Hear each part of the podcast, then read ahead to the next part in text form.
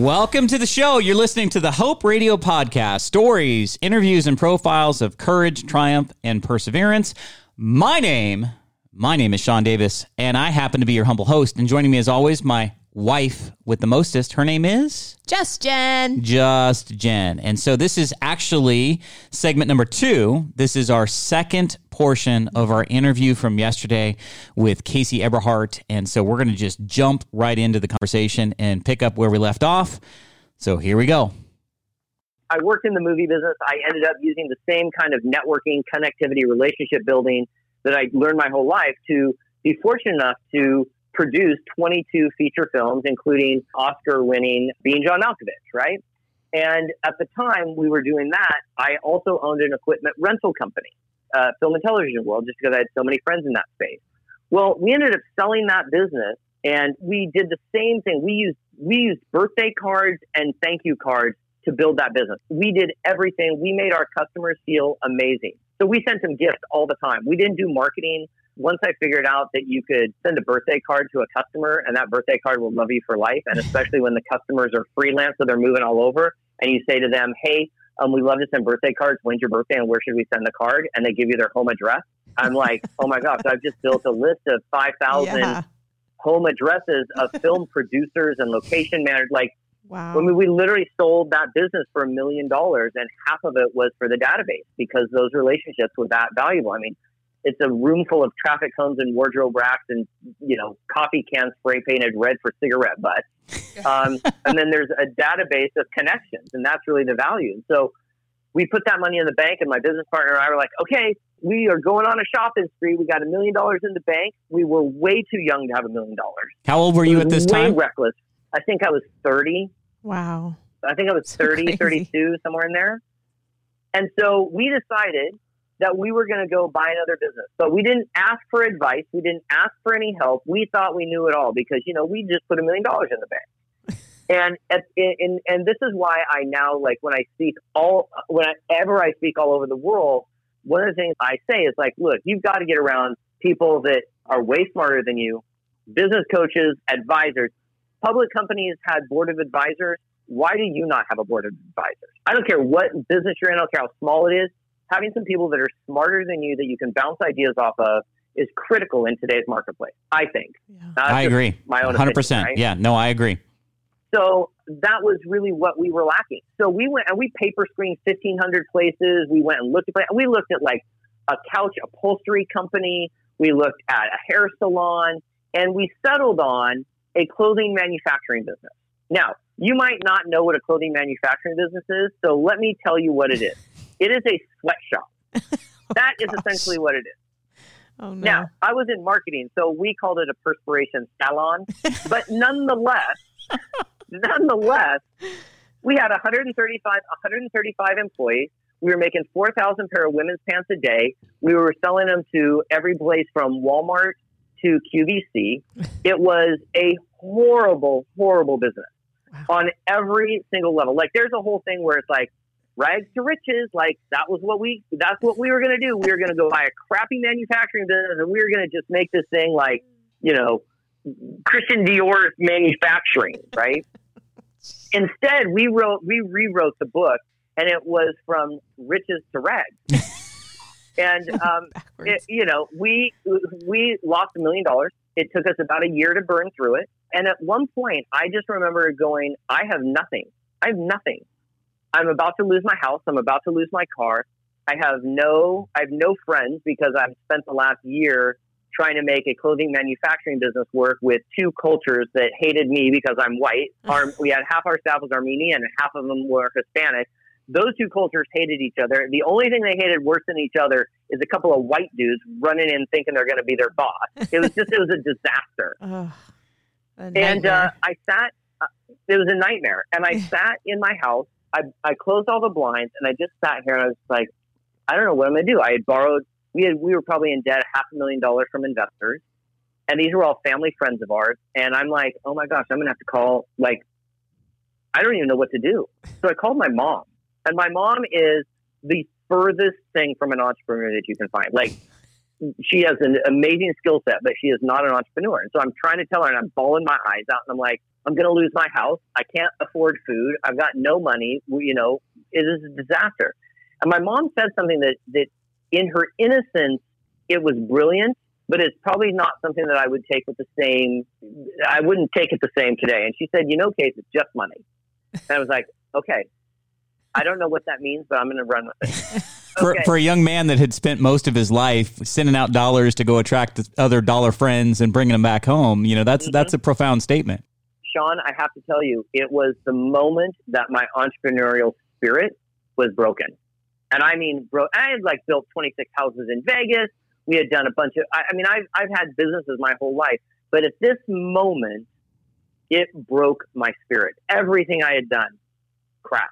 Now, hold on a sec, because I want to go back. Did you, do you recognize that maybe this whole idea of buying the clothing clothing business was like, uh, almost like you felt like you had the Midas touch. Like everything that you touched had been oh, up to that point. Oh my gosh. Successful. Successful. Yeah. The the arrogance and the ego and the stupidity mm. and the just the sheer dumbass decision making tree that we tried to I mean Sean, let me tell let me tell you how stupid we were making decisions. This just gives you an idea of why you don't give a million dollars to a 30 year old dumb shit we decided one of the reasons we would move that business further up the line of looking at is because in our equipment business, we were in a warehouse and in the summer in Los Angeles, it would get really hot and we didn't have our own air conditioned office.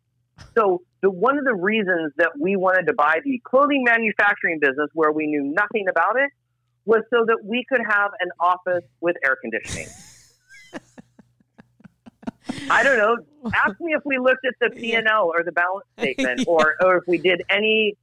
Like we we were like, oh, huge office. Oh, I love the window. Oh, this is gorgeous. Oh, the air conditioner works awesome here. Like let's let's invest a million dollars in something we know nothing about, so that we can sit here and watch our money fly out the window. Like it was just we were stupid.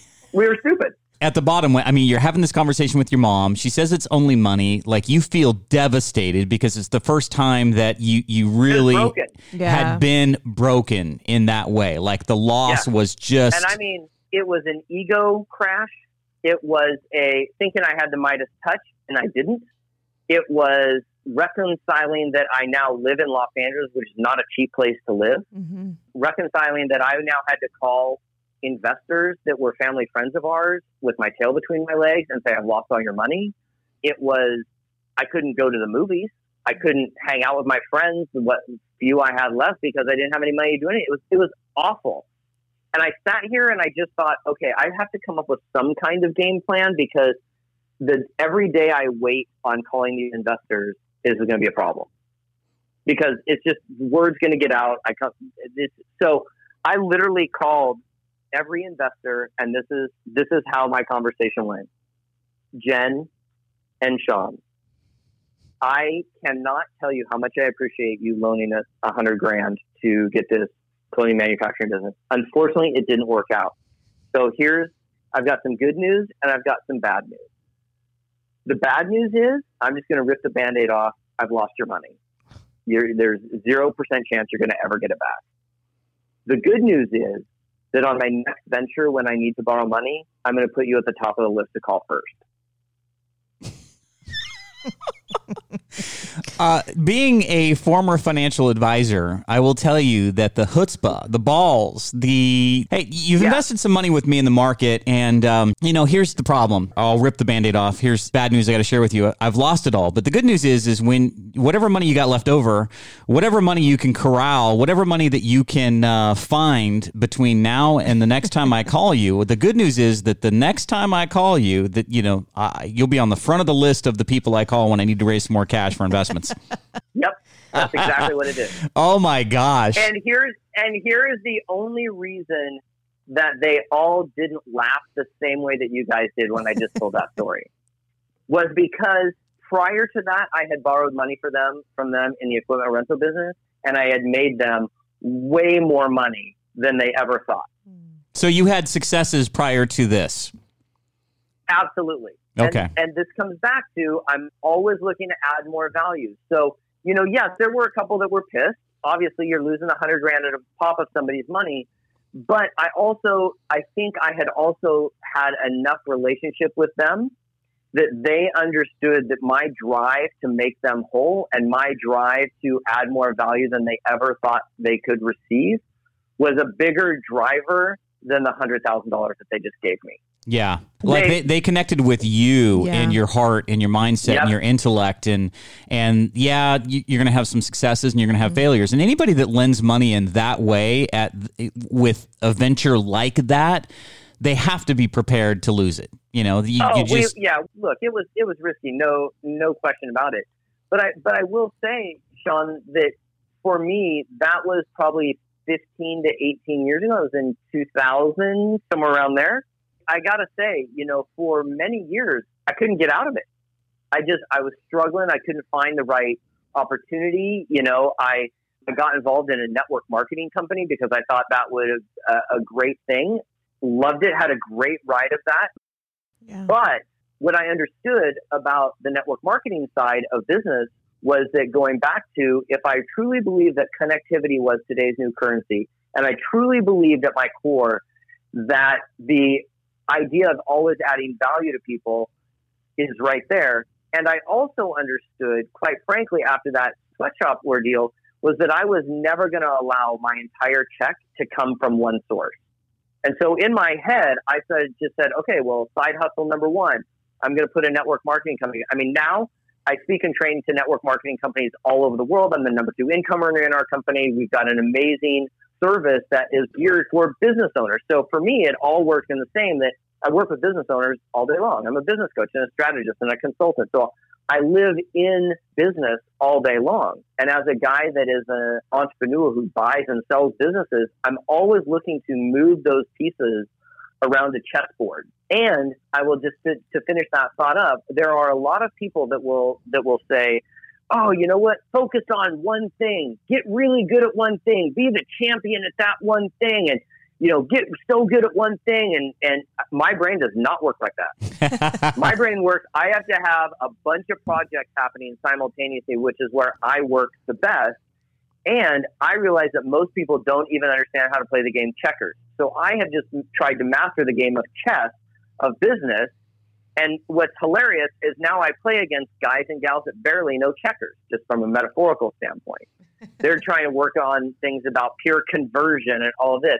And you know, when Jen and I were talking before the show, you know, when she walks into a house, before you guys start the fixing of the of a house, she walks in and she gets a good read of the lay of the land and partly gut, part intuition, and partly because she's developed a skill set in building a chessboard. That skill is the same thing that good entrepreneurs, I think, possess. She can walk in and look at it and go, okay, um, I see what I'm working with. hmm Now I'm going to go make it so that the customer will give us more money than what they would for a house of this size in this neighborhood with this structure. And at the end, they'll send us a thank you card. And the way they send us a thank you card is with referrals, putting ourselves on wait lists, bringing their friends over. All of that stuff is transformational on some level. I understand what you're saying, and and I totally appreciate that. Like, there was a couple different things that I was going to connect with. Number one, I'm a recovering narcissist. Okay, so like the reality of it is is then you should be a speaker. yes, I am. That's at- where they all live. I am a recovering narcissist. You know, I came face to face with my narcissism back in 2008, 2009, and uh, ever since then, I've been on a quest to uh, not be a narcissist. So it's an ongoing adventure. You know, my wife occasionally reminds me uh, when when it sneaks up, and I so say stay humble. Stay humble, stay humble. So I, I you know, I, I Work get. hard, stay humble. I get what your Midas touch Yeah. and thinking you're invincible and all that other stuff. I like I, I totally get it. But when I was in financial services, I specialized in a type of investment that was non-traditional. My radio show that I used to do in Sacramento was called Uncommon Investments and Resources, and I and I showcase stuff traditionally outside of the stock market. So energy royalties, mineral rights, lease programs, you know, real estate deals, you know, all kinds of stuff that wasn't stocks and bonds. And again, my term uncommon investments or alternative investments is, is what I focused on. And so what I used to share to people was you know, true diversification is having a whole bunch of different stuff that doesn't act and look the same. You know, like diversification isn't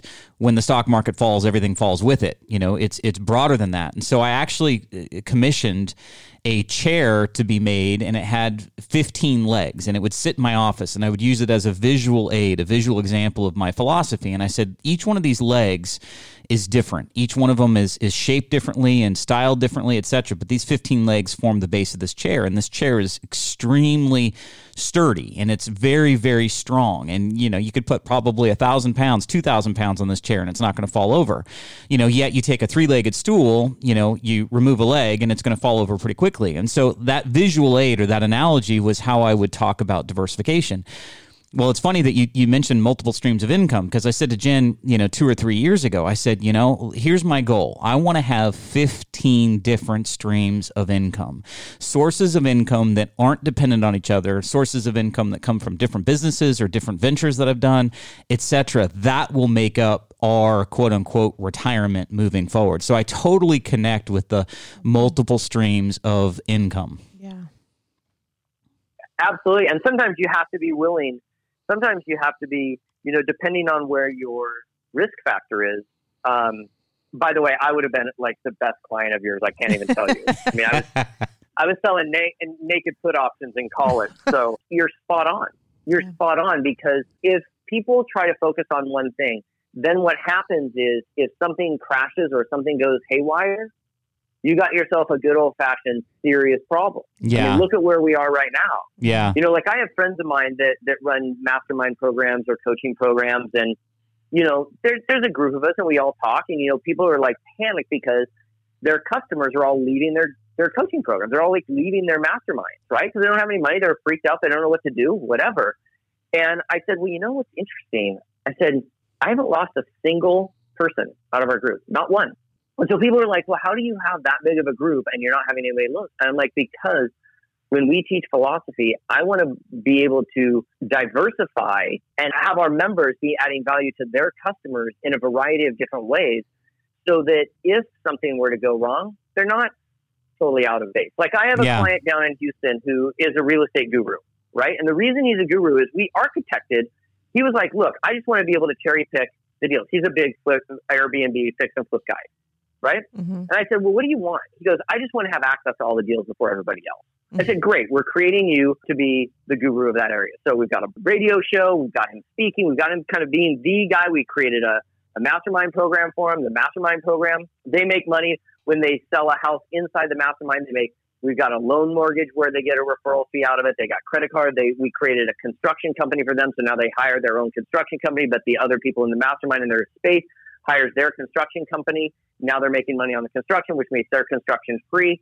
Then we've created a marketing place. We've created, I mean, like we just went through this list. So if the whole thing goes to hell in a handbasket, they're going to be fine.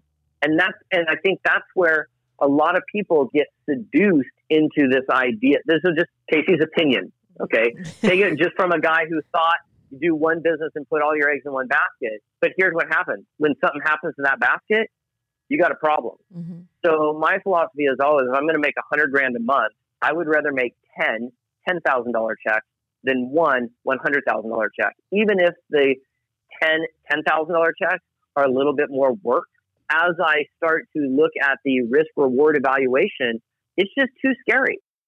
And to me, that's just reckless. I want the 15 legs on the on the chair and I'm just going to always be looking to that. I mean, look, you guys, you guys have salt and stone, right? Yeah. At some point, as this thing grows and you start flipping more houses and you bring in more customers and you get a, a bigger brand name and a bigger name, you're absolutely going to do your own brokerage office. You're going to absolutely want to have relationships with hard money lenders and, and investors and and marketing tools and such that you can now start to refer out to people that want to be just like you that you're helping and you can be rewarded by a piece of the action. Yeah, Absolutely, and that's that's I mean, stuff that we've you know we've thought about ourselves because you know like Jen Jen will say this to me like I'm always always working always thinking always like i when i was 18 17 18 i heard of this uh, japanese word uh, reading a book about tiger woods and it's called kaizen and it's represented by two kanji symbols. And it's kind of been my philosophy in life. It's continuous, ongoing improvement in all aspects of your life. I always want to be a better dad, a better husband, a better business owner, an entrepreneur, community member, etc. Like I just, I think sometimes it frustrates Jen because I'm never satisfied. Like I'm never, you know, okay. It's like mm-hmm. always challenged. Always, I thrive in the chaos too. And if I don't have like five things going Yeah. on at any given time, like I'm not happy. Like I just, I just can't. It's hard, right? I thrive on the beach in the ocean. we just thrive differently. Yeah, and and you, it, and here's the key, Jen. The, the I think the key is understanding that what somebody else's Zen is Mhm. may not be what our own Zen is. Like sure. I love the ocean. I Mhm. love the ocean. But if you told me I had to go sit on a beach all day, I would. let- I'd rather just like go jump off a cliff. Like I'm not a go sit by the pool and read. Like that's not my version of relaxing. My version of relaxing is studying stock and options charts wow. right? so, Sean, I totally understand what you're saying, and being able to recognize in each other where your Zen moment is. Like, Yeah. uh, you know, my in-laws are just like, "You work too much." Well, that's your definition, and for me, work and fun and family and friends are all simultaneously. I, our tagline is "From vision to profit, having it all." Yeah. So I can get more accomplished at a dinner table in a couple of texts. It does. It doesn't require me to go punch a clock from nine to five. Which, if you force me to go punch a clock from nine to five, you're going to put me in a coffin because it would be horrible. Yes. But if that satisfies somebody else's, you work too much. It's like, well, okay, so now you just want me to play your game, and now you're going to base whether I'm working too much on your criteria. Mhm. Yeah, the reality of it is is the people that say that to you that's often their own justification for being mediocre. Hmm it's it's a lot easier to say something like that to somebody that's ambitious and have it have it be something that justifies in your own mind your lack of ambition or Right. lack of hard work or whatever. When I've encountered that, you know, I often look at whoever's saying that to me and go, okay, well, we're- all born different. We all have different talents. We all have mm-hmm. different ambition. We all have different drive. And Yeah. so, you know, you can't, I, I do think sometimes people will say stuff like that just to make themselves feel better about the fact that they're not doing that than it is a real Yeah, they- comment to you. Absolutely. You know why? Because they're still trying to chase average. Mhm. Yeah. Wallowing and in I just mediocre. don't have an interest. We're Yeah, not we're not I chasing just average. No, exactly. it, it, and I think that's really, you know, when we talk about hope and resilience and comeback stories and and all of that, I think where people get stuck is if they don't have enough stuff going on. If they don't have enough stuff going on and something goes down, it's hard to get restarted. Yeah. and if I go back to that day sitting in my my condo here with all the blinds closed that I had to call my mom, I didn't have anything to get up and dust your dust your pants off or boots off or whatever the phrase is. I didn't have anything to, to do. Like yeah, you didn't I you didn't have I another side hustle. last- yeah, and it, not even so much as a side hustle. I had everything invested in that business, so I didn't even have. It wasn't even like I had some money that I could go start another little business. so I think that's a really important point, and I don't want to miss that. How did you rise out of that circumstance? Because I think that there's going to be a lot of people that listen that may be faced with kind of financial carnage and ruin Having because to call their mom. yeah, having to call their mom or Yeah. whatever. Help. And so, how how did you rise out of that catastrophe? So the first thing I did was a mental check of myself. And essentially what I did, and this was probably the hardest, if I look back, and I'm so glad you guys asked, I never talk about this stuff, but when I look back at it, kind of sitting on the floor crying, going, I don't know what to do, the one thing that I said to myself was, I'm not a fit. Now, this is me. So this is purely an opinion. This is no judgment on anybody else. So Mhm. please don't read it that way. It's only for me to read it this way at that point, I had still been able to tell myself that I was an entrepreneur. Where I felt at the moment that I would fail is if I had to go get a job. And partly that was because I didn't have any skill set that I thought somebody would hire me for. Now, I might have been a little naive in that, but in my own head, I was unhirable, but I wasn't a true failure until I had to go get a job. So that set me on a road of going, okay, if I'm not going to go get a job, I better find something that I can still serve some customers, get back to being around people, start to build a network of people, start to build a community, and really kind of look for and sniff out what the next opportunity would be. That was at a time where I mean, I was I was looking at all of these stuffed postcards from home, sewing Christmas ornaments from home. I looked at every every affiliate marketing thing. Like I just was like, I don't even know what's out there. And so I took a little bit of time and I just kind of started poking around and seeing, you know, what's out here. Could I partner with people? Right. So one of the things that I think I'm pretty good at is uncovering hidden value in businesses. Mm-hmm. So I was trying to look for businesses that were owned by friends of mine where I could go and say, Hey, Sean, I would love to come in and see if there was some way I could add value to Salt and Stone. Like Marcus Lemonis. Right? Get, yeah. right? Yes, like Marcus Lemonis. well, it's, it's, it's really funny. Marcus and I have very, very similar philosophy. In fact, we're actually speaking at an event together in December. Yeah, it, it's very similar to that. Yeah. That was my that was kind of my deal. It's like, okay, well, I don't really know what to do. I don't really have any money to invest in a business, but what I can do is maybe I can partner with some people that are already in business and maybe they'll just give me a piece of the action for any money that I save them, or maybe they'll give me a piece of the action of any money I make them. So I literally sat down and I took out a pen and a piece of paper and I wrote out every influential person that I have ever met, ever tried to meet, anybody that I thought could kind of put me in a new direction. And I also made the decision that moment that I was never going to make decisions that were revolved around business by myself ever again. And so I started by going to people that I thought were smarter than me, that had more influence than me, and I asked them if they would be part of my board of advisors. Hmm. And they were like, I don't even know what that means. And I said, Well, I don't really either. It just means that I've just lost everything.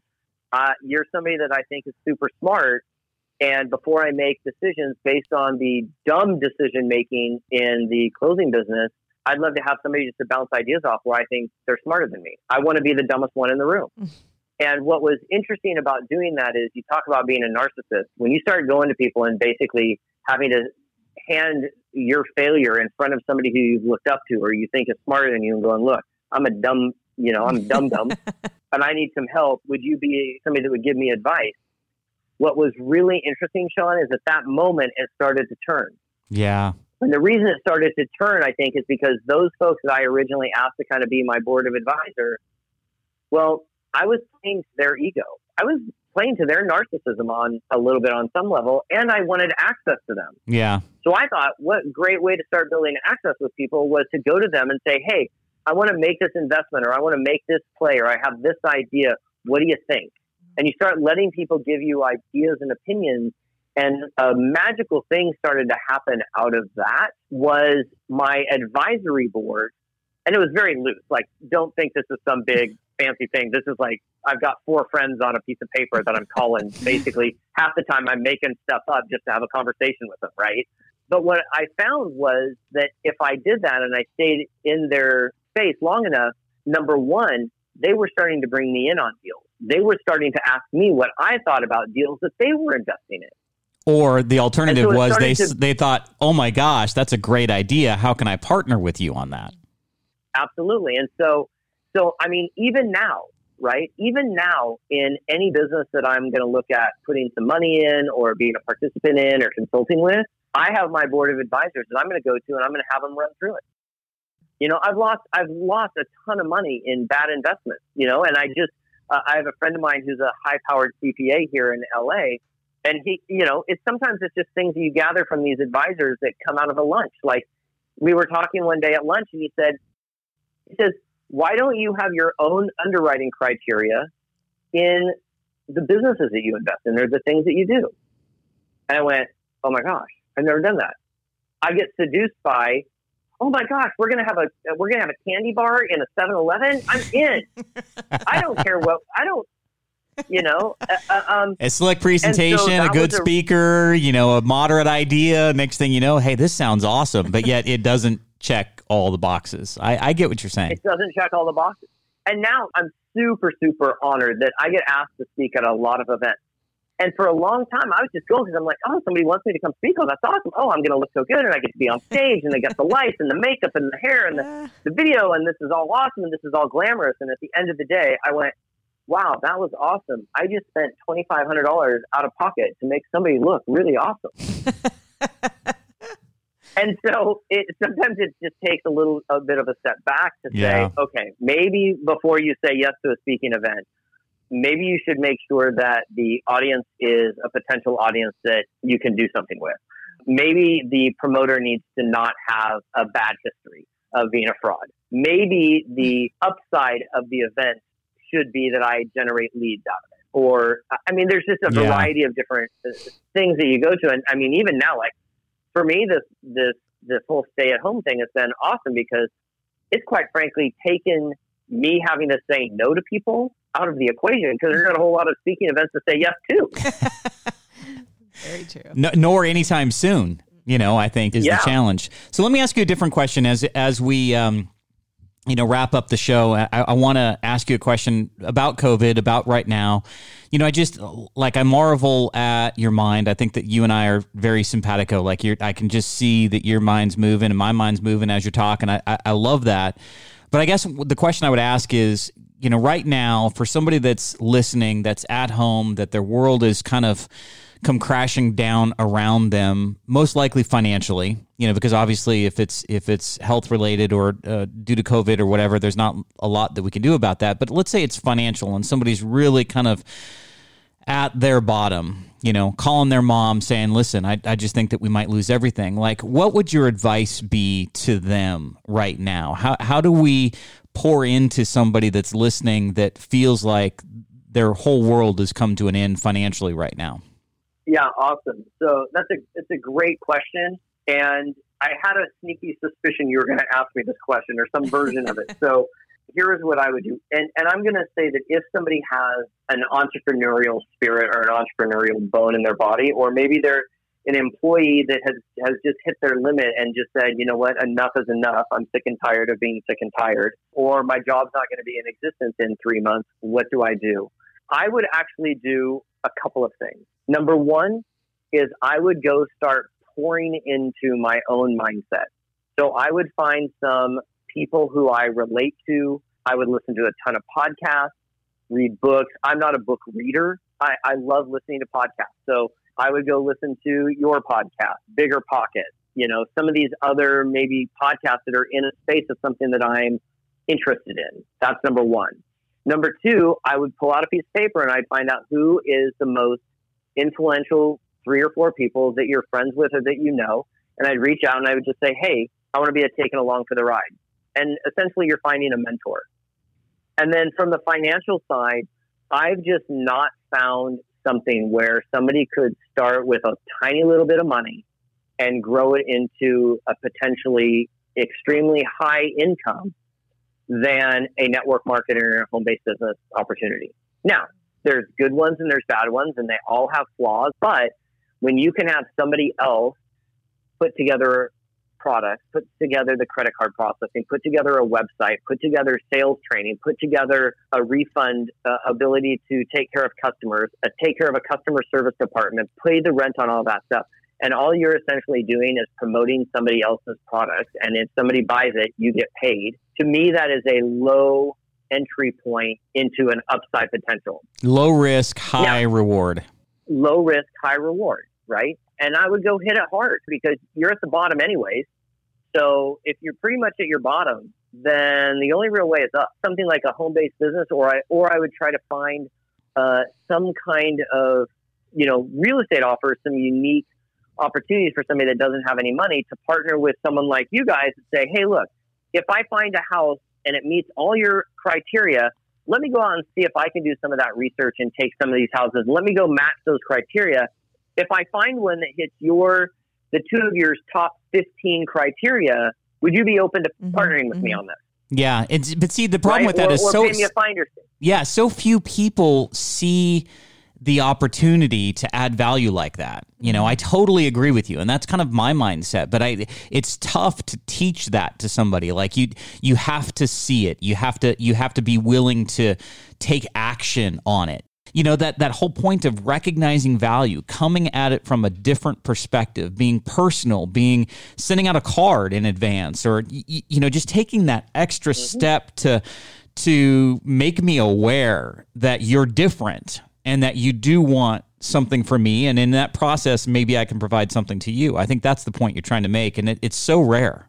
Well absolutely. And just building on that the other thing i've never really understood and i admit i've had 45 years of having this drilled in as a core value i don't know anything else but this idea that we have that we're only going to give something to someone if we get something in return is a really dangerous road to be on from a philosophical standpoint, in my opinion.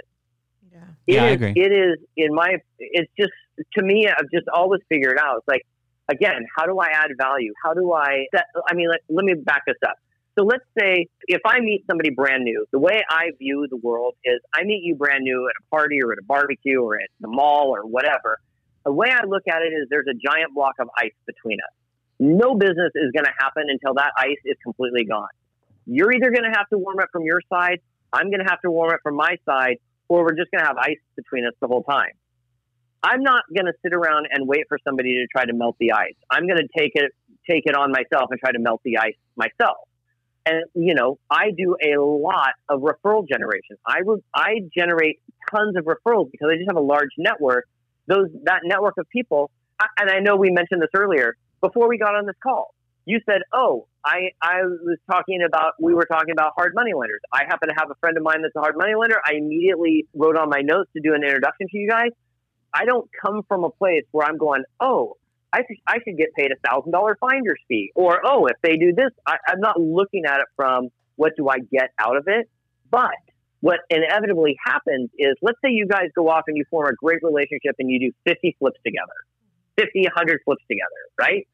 Well, is it possible that when I come to you and say, "Hey, Sean, I have something really cool that I think will help you in your real estate business that runs fifty bucks," you're going to say yes to me, mm-hmm. whether or not you even know what the product is, because I've added way more value before I've ever asked for anything. This is going back you know, to your grandfather's lesson. This is this is still Absolutely. this is another example of yep. that grand the sale had already been made, but to wrap it and to put it into that can and to put it in the back seat yep. and open up the door for the lady and and to put a seatbelt on it, like the, the the sale had already been made, but you're talking about the extra. And you're so right. I the more value you add, the more you pour into. And it's it's also I I, I just think it's a it's a law of attraction. Like if you're out there hustling totally. and and and adding value value to people, there's no question that that value is going to come back to you. I have this philosophy, and I, I don't know if it's statistically accurate. I, I just I just pretend it is. So I, maybe if I just say it over and over again, it will be true. And that is that you get back what you send out tenfold. Yes, we yes. say that. Yes, we so say that too. You know, yeah, yeah. So you know, it's like I go on Facebook and I see people write negative, and I'm just like, Okay, awesome. So you're putting that out. Now you're attracting 10 times that, which means that now that the 10 times that, you're going to keep re putting that back out into the world and you just created this vicious cycle. So I'm always on, I always try to err on the side of living completely, authentically, genuinely present. Yes.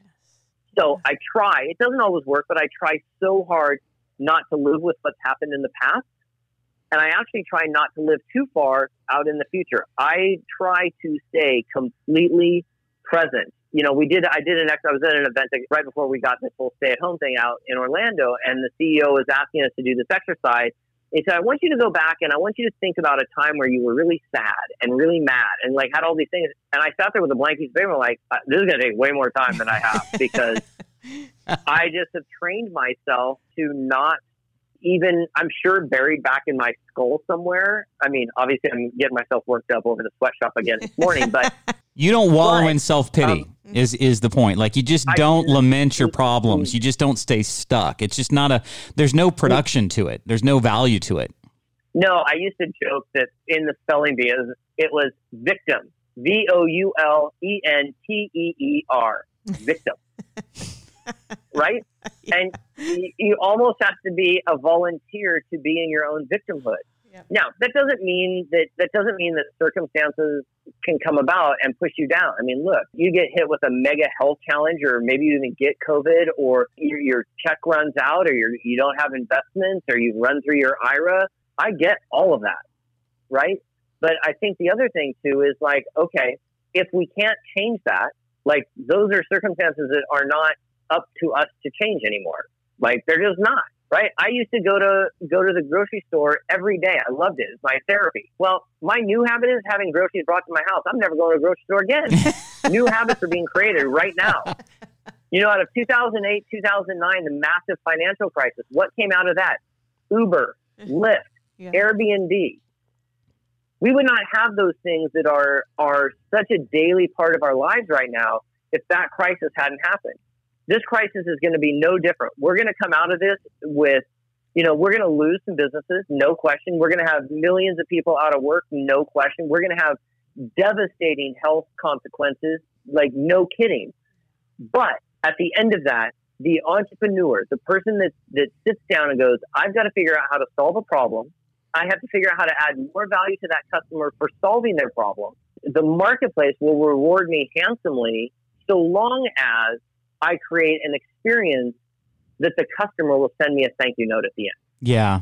You know, it's so it's so funny that you mentioned that because the reality I've thought about that myself, and I, I thought about our our uh, flipping business, and I and I, I just have this gut instinct that COVID is going to make people that live in highly dense populations, for example, the Bay Area, which we're close to, I think it's going to make them rethink living there. And I and I said to my my realtor and my contractor, I said, I think that there's going to be a shift. I think that we're going to see some people want to get out of the bay. I think that they're going to want to get into more rural properties, and I really think that there could be an opportunity for us to do like a farm style ground up. You know, imagine having a garden, imagine having a house, a little property, maybe mm-hmm. having a chicken coop, maybe something like that. You know, like I do think that this is going to make people rethink sustainability. I think it's going to make them rethink, you know, densely populated areas. There's certainly going to be people that aren't going to want to do this again in some of those areas. And so, you know, it's like recognizing that opportunity. The problem is, you know, traditional bigger banks, you know, they don't like rural properties when it comes to flips. They don't like this, they don't like that, you know. So it's like you know that it's seeing the opportunity but trying to figure out a way to solve the problem and i and i do think that i, I said to jen i said live salt and stone farms how, how about doing a farm property how about yeah. doing you know having like a little barn having about like mm-hmm. this and mm-hmm. garden you know and doing something like prepackaged hey come from the bay yeah. we'll sell you a farm you know and that way if this happens again Absolutely. you get your own property a little bit and and give them a little bit of comfort if something like this goes goes down again. Yeah. And, and this is this is this is crazy. It's so crazy to me that you're saying this because I am your customer. I live in a densely populated neighborhood in Los Angeles. I don't live in the best neighborhood. I don't live in a crappy neighborhood. I live in a condo. Um, there are 10 units in this condo. And a couple of weeks ago, our power went out in the whole neighborhood. I didn't panic about COVID because I'm pre prepped you start taking away power, and all of a sudden, the whole game changes and becomes a whole lot more real. I I literally have said when when I come out of this, I want out. Yeah. Like now, I'm not ready to go to a farm because the only thing I know less than sports is farming. But, yeah, what do I do with the pig? What do I do with the chicken? Like I don't. I what am I exactly. What Jen wants an alpaca. Yeah. Like she. That's we're like only, her. Her. We're having her. chickens and alpacas. That's it. That's where oh, I draw the line. I can there run. I can run with alpacas because they run and they'll chase you. It'll be so cute. I can't wait. It's gonna happen. yeah. Uh, as a son of a veterinarian, I applaud you because you will put that veterinarian's son through college. he is pre thanking you ahead of time. Um, but yeah, I mean, I, I, I, Sean, to your point, I think I think offering offering a customer the ability to give themselves a little bit more control over their own environment where they can grow a little garden and grow some vegetables if they get stuck. If mm-hmm. they have a little solar panel where yes. they got they have power and they're not going to lose their internet and they've got a place to compost and they I mean I think that's awesome. I mean I've said I said just if, I mean if somebody were to ask me, you know, one of the things that scares the absolute crap out of me from a Los Angeles standpoint is, you know, we've got all these high-rise skyscrapers that are closed down right now downtown Los Angeles and all these businesses would never let their people work from home. Well, now that we're forced to work from home, imagine how many of those people are going to sit now go, okay, I've got to go back to paying fifty, sixty thousand dollars for a floor of the U.S. Bank building, if I just get 60% of efficiency out of my work at home staff because I'm going to lose some of the efficiency, I can still save money and add another 20, 30, 40% of the workforce working from home and get rid of this $50,000 floor on the skyscraper. I think we are going to have a commercial mm-hmm. real estate glut the likes of which nobody's paying attention yeah. to. Yeah, I agree with you. I've actually thought the same thing. I just felt like this whole pandemic was going to shift how people work moving forward and what people because it's made people have to have to deal with it. And then mm-hmm. the reality of it is is once they deal with it and go okay this is this isn't so bad like to your point about the efficiency I'm sure there's businesses out there going yeah this is a less efficient way to do it. But when you contrast that with you know the millions and millions and millions of dollars worth of money we spend every month on on leases in commercial office buildings mm-hmm. or whatever then yeah. LA traffic. Yeah exactly. Well yep. even even the and most I obvious. think, and I think, yeah, I, well, taking it a half step further, I also think of the other side. All of the moms that are now getting the opportunity to spend time watching their kids grow up, the dads that yeah. are getting time to spend their with their time. Mm-hmm. I I will I I will predict. I don't. I have no basis. Uh, I'm only slightly in the real estate game, not anywhere close to big time at all. But I would venture to say that going forward, houses, condos, apartments, the, the residential living lifestyle is going to be adjusted to make sure that there are more work at home type features in new property. Yeah. Whether it's built in hi fi, high Wi Fi or built in um, nooks where you can do two, two separate computer stations or um, you know, a turnkey thing that a millennial can shut the door and walk away from, and they don't have to think about it. I was just going to say it's so funny that you mentioned that because you know we have three big projects coming up, and uh, this this was all even before COVID, and, and I kept advocating for working with our uh, engineer and architects. I said I want I want an office nook. I want something because these are these are bigger houses, but I said I want a dedicated office nook either behind the pantry or off the kitchen or off somewhere two two workstations etc and we advocate for for large pantries. Our houses are are usually big pantries, walk in pantries type uh, houses, and so mm-hmm. I I thought, wow, you know, we did right by that. This was pre COVID that we were doing some of this engineering. I said, coming out of this, I think the idea that you know storage, food storage, having a bigger pantry, having a workstation, having some places that you can go that isn't your bedroom or that's not out in the middle of everything. Yeah, so I, I I agree with you. I think you're spot on on that. Yeah, I mean, you know, a kid a kid schooling area, you're going to have a lot of kids that aren't going back to school in the fall, yeah. and even and even and even moving forward. I mean, I, I think this is going to be even bigger to the point where it's going to call at least call into question and have a conversation about is what is the best way that we can educate our kids. Yeah. You know, colleges are are are switching it up now. I mean, it's this is a. I, I just think this is a big shift and and it just is kind of moving the shift around a little bit. But if people if people will take advantage of what they have already, sit down and spend a little time and go, okay, um, what what are my options? What are the options? And if I have no options, then I'm going to at least go do a little bit of research and get myself in front of the likes of you know the two of you, uh, real estate people, mentors in that in whatever space that the, the person was in before. You know, I know it sounds I know this sounds totally dorky, but grab a journal, a three ring binder, or a three ring notebook, and just vomit up your thoughts at ten minutes a day or fifteen minutes a day. If you vomit them up, some of it is just cathartic getting it out. Some of it's a diary, and some of you will create books and stories later on. Um, but I think also you, we have to start keeping those juices flowing because right now, um, you know, and you in the Bay Area, we're the same down here. Is that like we're in full lockdown? Like the idea that you can in North Dakota like go get a haircut is so foreign to me at this point. I'm wearing my morning sweats. As soon as we're done, I'm going to change into my afternoon sweats, and then later I'm going to change into my dinner sweats. you know, jeans. What? What? Why? Do, why, why would you wear jeans? Um,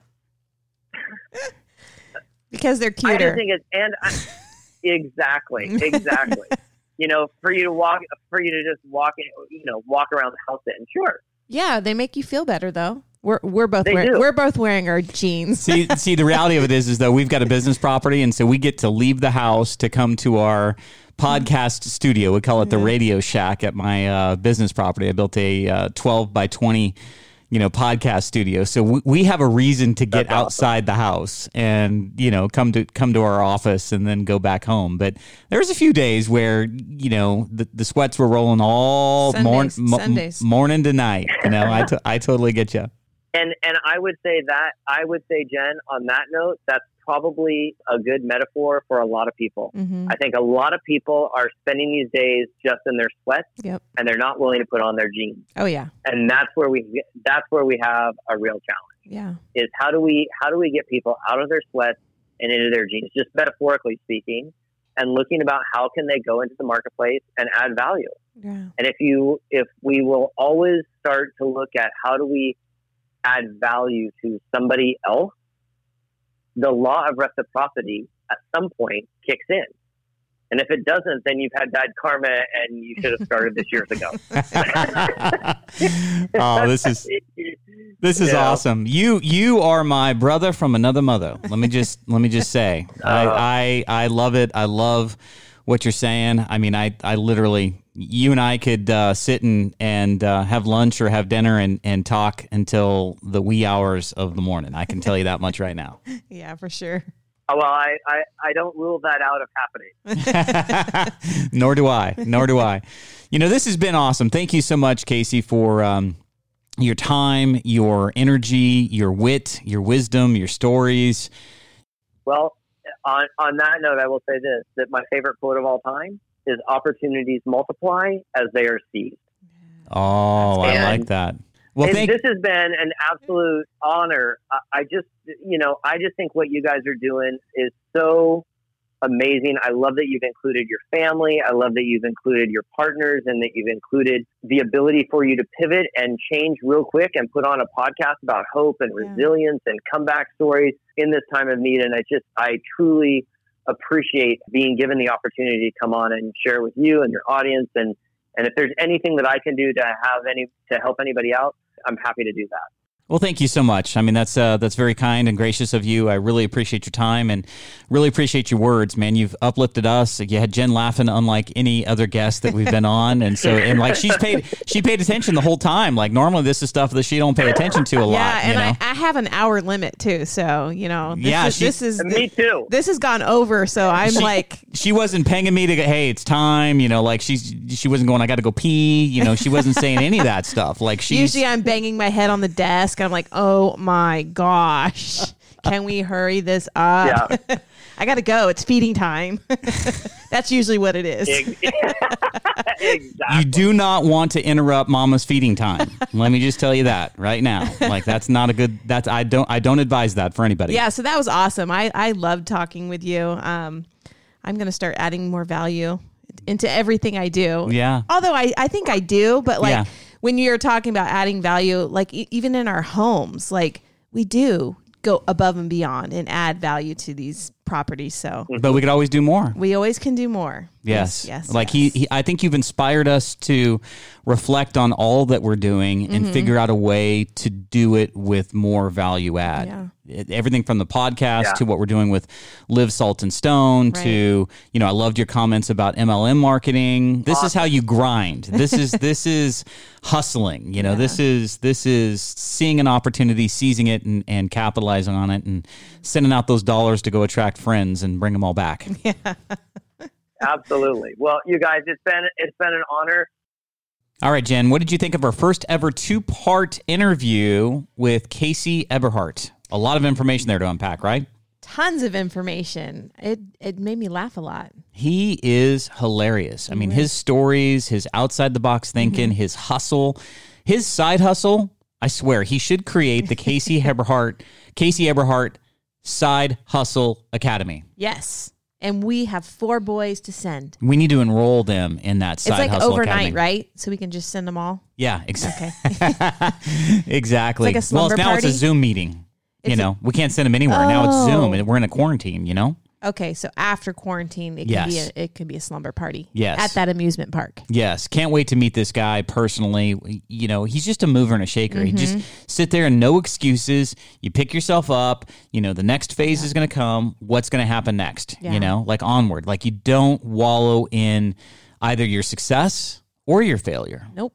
He's learned a lot of lessons kind of moving forward, but just great stories. Yeah, I love how he really talks about adding value in whatever you're doing, and how like even like with our podcast, he wanted to know like how he could add value. Yeah, it's, Like it's, never about him. yeah. I love that. You know, he's like a he's he gives 1st Yes. How can I help you? And I think that's a mantra for life. You know. Yeah.